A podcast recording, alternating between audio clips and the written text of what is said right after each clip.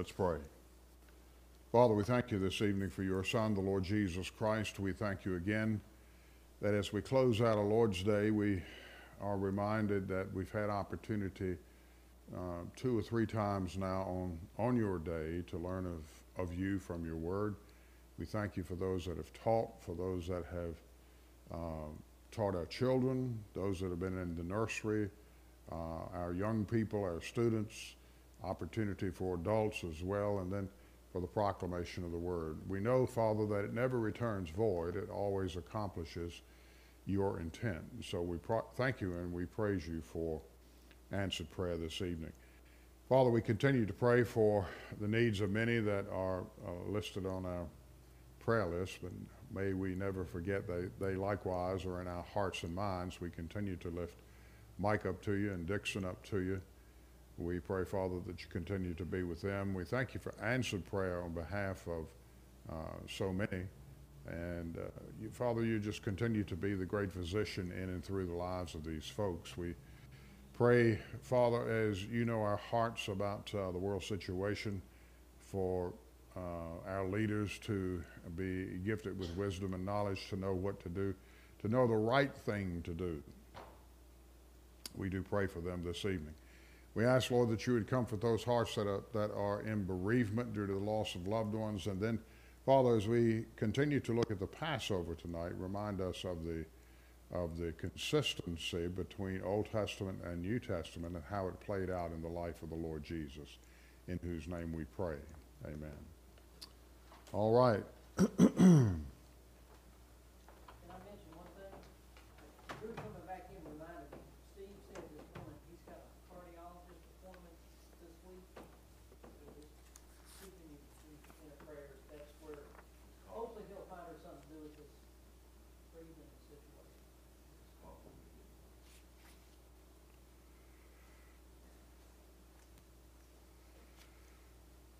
So a cardiologist this week, is that right?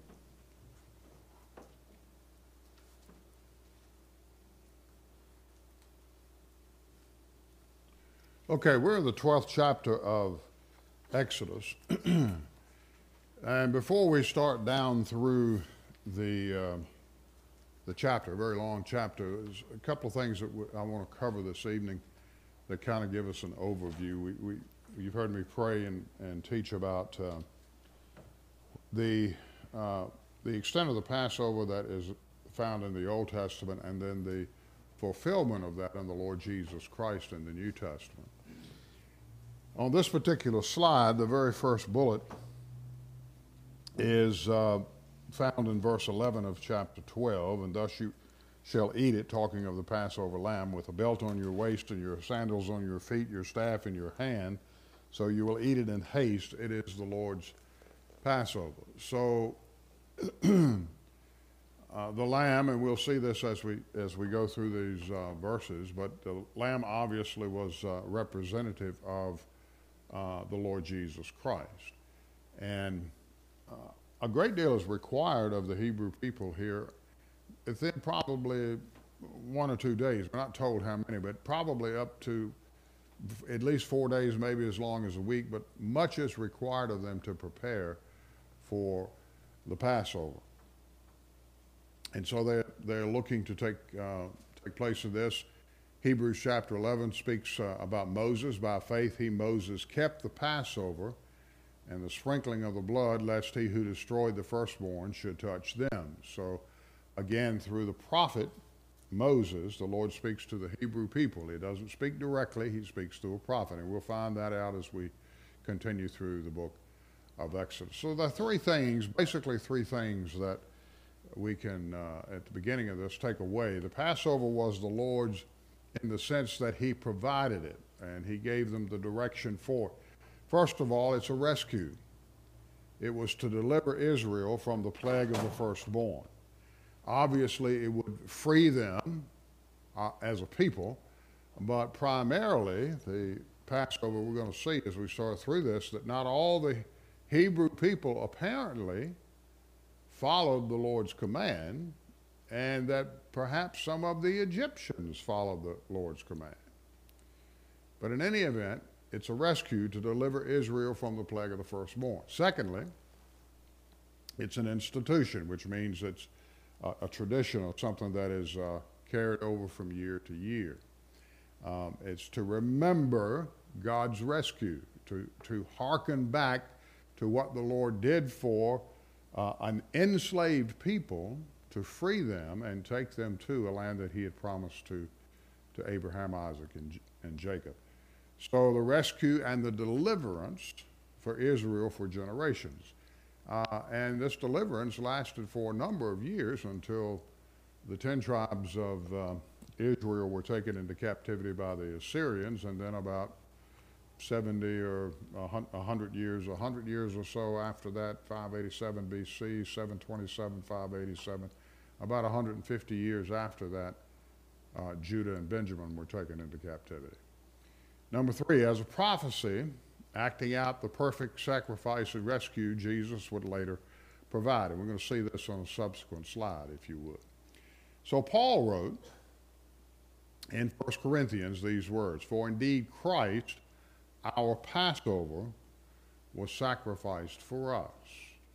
Now he wrote this to the church at Corinth. We covered the church, the First Corinthians, many, many years ago, and I had reminded you a number of times that Corinth is not a model church by any means, was not a model church by any means.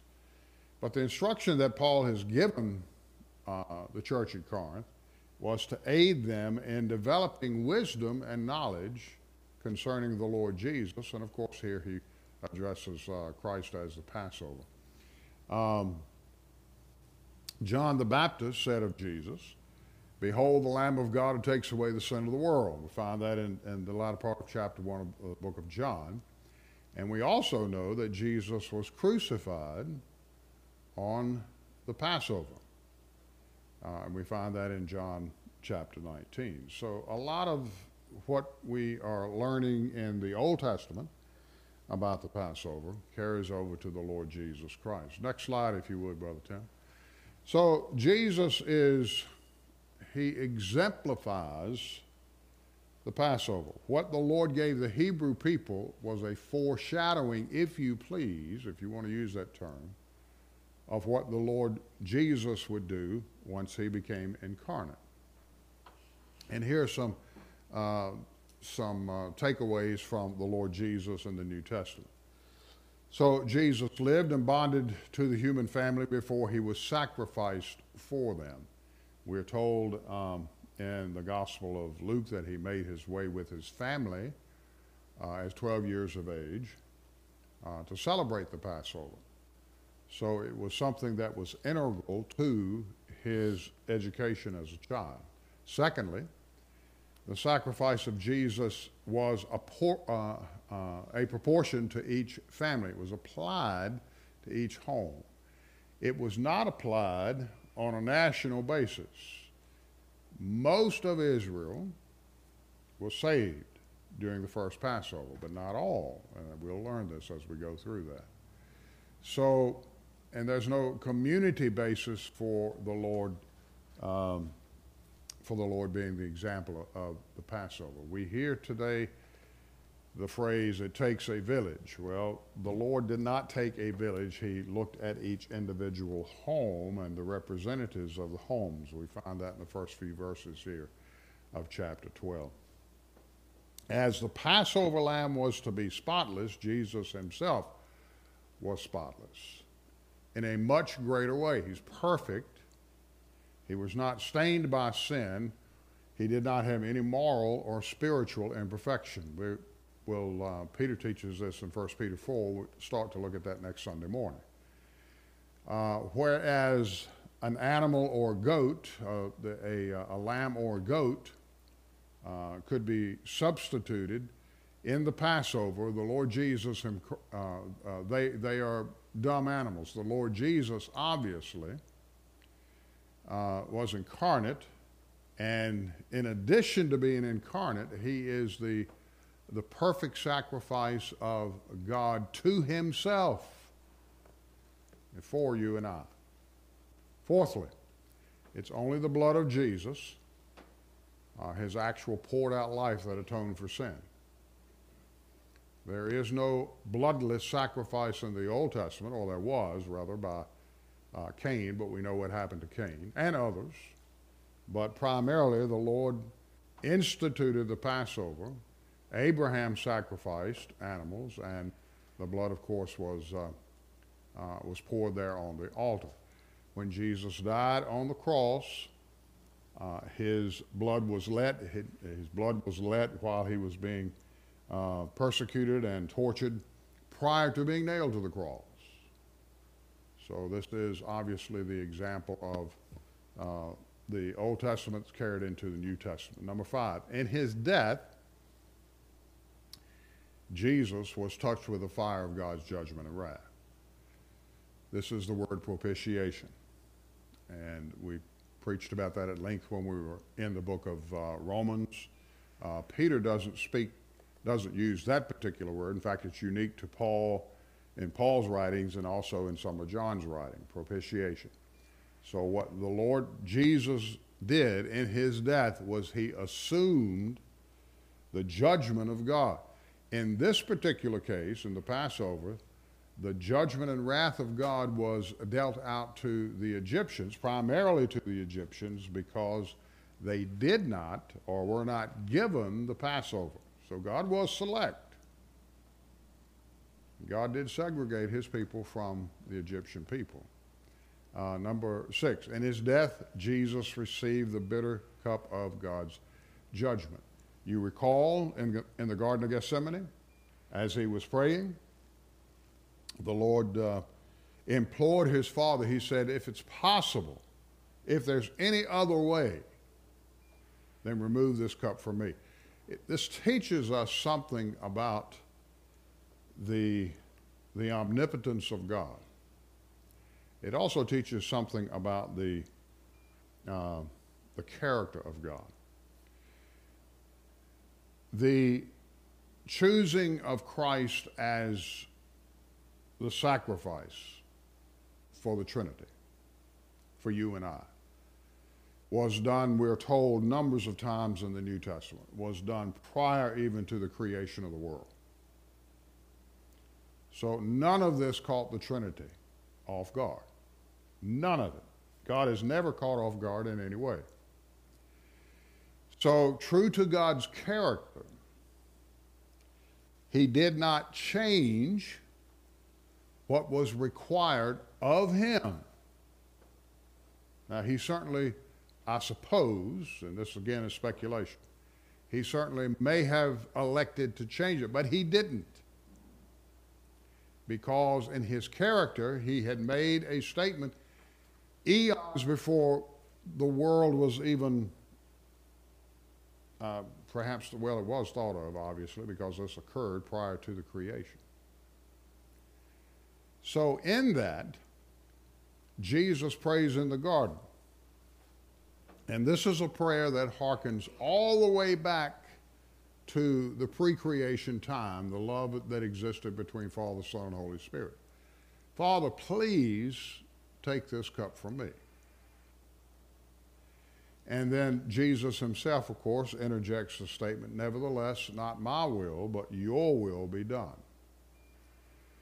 So, how different that is from you and I. We will, everybody suffers in some, in some fashion in life. But to have that, to, to pray that the cup of God's judgment, Jesus himself, being God, Jesus himself obviously understood the extent of his Father's wrath. We don't. And so the Passover, Jesus and him, uh, Jesus himself received the same type of punishment that a dumb animal received. Um, number seven, the work of Jesus has to be received fully without reservation. When we come to the Lord Jesus Christ, we read this evening, we take up a cross, we, we, we make a, a conscious decision to follow the Lord Jesus. We want to be obedient. We want to be in harmony with what the Lord teaches us. So we come without reservation. The great hymn, just as I am without one plea, but that thy blood was shed for, shed for me. That is the way we, that's the way all sinners are to come. That's the way even believing, saving sinners, saved sinners, saints are to come before the triune God with the understanding that, yes, my sins are forgiven, but I have no reservation about who you are and what you want to do in and through my life. And then, number eight, the Passover work of Jesus for his people is the dawn and prelude to their freedom. None of the disciples understood this. And we read that in the, uh, the four, four or five verses that we read from Mark's Gospel. None of them understood. They didn't grasp this. In fact, it was years later that perhaps Paul and, and John and James and Peter and uh, Jude and others that were, were penning the New Testament, they began to have some type of inkling, if you please, of what took place. But as far as being able to, to understand it completely and as deeply as is required, in many cases, in fact, they write, so we, we don't understand these things. But we're writing them in obedience to uh, the triune God. So these are some of the uh, characteristics of the Lord Jesus Christ that's found uh, in his uh, being the Passover lamb. Next slide, brother. All right, so look at verses 12 and 13. he says, uh, Do it in haste, eat it in haste, it's the Lord's Passover. For I will pass through the land of Egypt on that night, and I will strike all the firstborn in the land of Egypt, both man and beast, and against all the gods of Egypt I will execute judgment. I am the Lord. Now that phrase, I am the Lord, is found, and I'm not, I haven't tabulated it, but it's found almost in every chapter, sometimes several times in every chapter in the book of Exodus. Now the blood shall be a sign for you in the houses where you are, and when I see the blood, I will pass over you and the plague shall not be on you to destroy you when I strike the land of Egypt. Obviously, the phrase Passover comes from uh, this particular verbiage that we see here that, uh, that Moses used it, used here. For Israel to be spared the judgment on their firstborn. Now, here's the interesting thing Israel was spared Jesus was not. He that spared not his son, but delivered him up for us all. So you and I have the benefit of, of the application in some supernatural way of the blood of Christ to our life and the forgiveness of our sin. For Israel to be spared the judgment of their firstborn, they had to do something.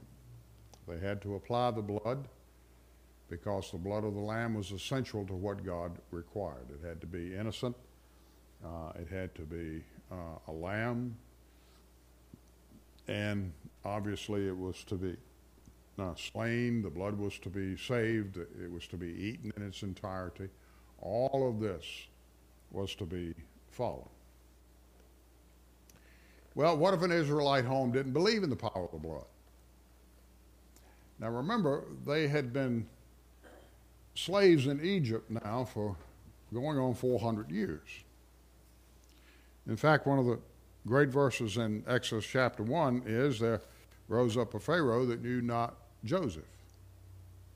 So all that's behind them. And so they had been immersed in a pagan culture. They weren't observing uh, sacrifices and certainly weren't observing Passover.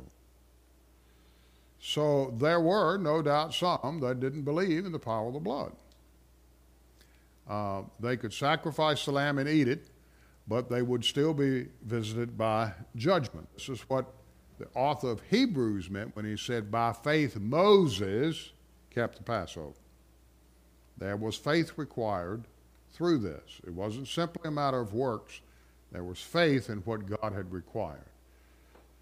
Uh, the next bullet is an intellectual agreement with what God required of the blood was not enough. they actually had to do uh, in faith what God required.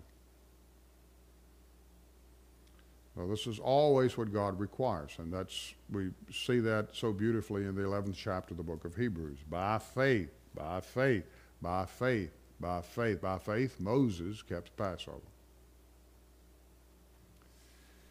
So, interestingly, we learn that God regarded Israel as his firstborn. And if Egypt refused to release God's firstborn, then God required the firstborn of Egypt as a penalty and a judgment. Now, this changes in Jesus Christ. No one was released, or, or, excuse me, all sinners are released, those that trust in the Lord Jesus as their Savior. But Christ was not released. Someone had to complete the carrying about of the giving of blood, as we read this morning in, in Hebrews chapter 1 and chapter 2. Someone had to do that, and Christ is the only one that could do that to the, to the satisfaction of God the Father. So, what we see here, the last, this last plague, is its penalty and its judgment on Egypt for perhaps 400 years of slavery, but primarily for being disobedient to Yahweh during the past 10 plagues. So, let's see. Do I want verses 14 through 20? So I think I'm going to stop there this evening. We'll, we'll pick up the institution of Passover and unleavened bread as feast. So again, you will notice, we're not going to read this, but you will notice that very definitive instruction is given. And this was carried out, was to be carried out not only this first time, but every time Israel observed the Passover. Every single time. So God's meticulous in his in the structure of this type of worship. This is a form of worship. Anytime blood is shed is a form of worship. So he speaks here. He says, You're going to eat unleavened bread. We'll speak to that next week. You have these many days that you need to get this accomplished with. Uh, and there's a reason for that you eat only unleavened bread. Any comments or questions on what we've covered this evening? All right, let's pray. Father, we thank you this evening for your Son. And Jesus, we love you because you became the triune God, sacrificial lamb, not only for the Trinity, but also for those of us that know you as Savior. We thank you for your willingness to drink the cup of wrath in our behalf. We thank you for taking our sin in some supernatural way. He that knew no sin became sin for us. And so we thank you for that great truth this evening. Lord, as we continue through this 12th chapter, teach us how we are to elevate, glorify, and worship you in spirit and in truth. Abide and be with our church family. As we depart from this place this evening, keep us safe. Give us a week where we can say, uh, It's been good to be in the house of the Lord. In Jesus' name we pray.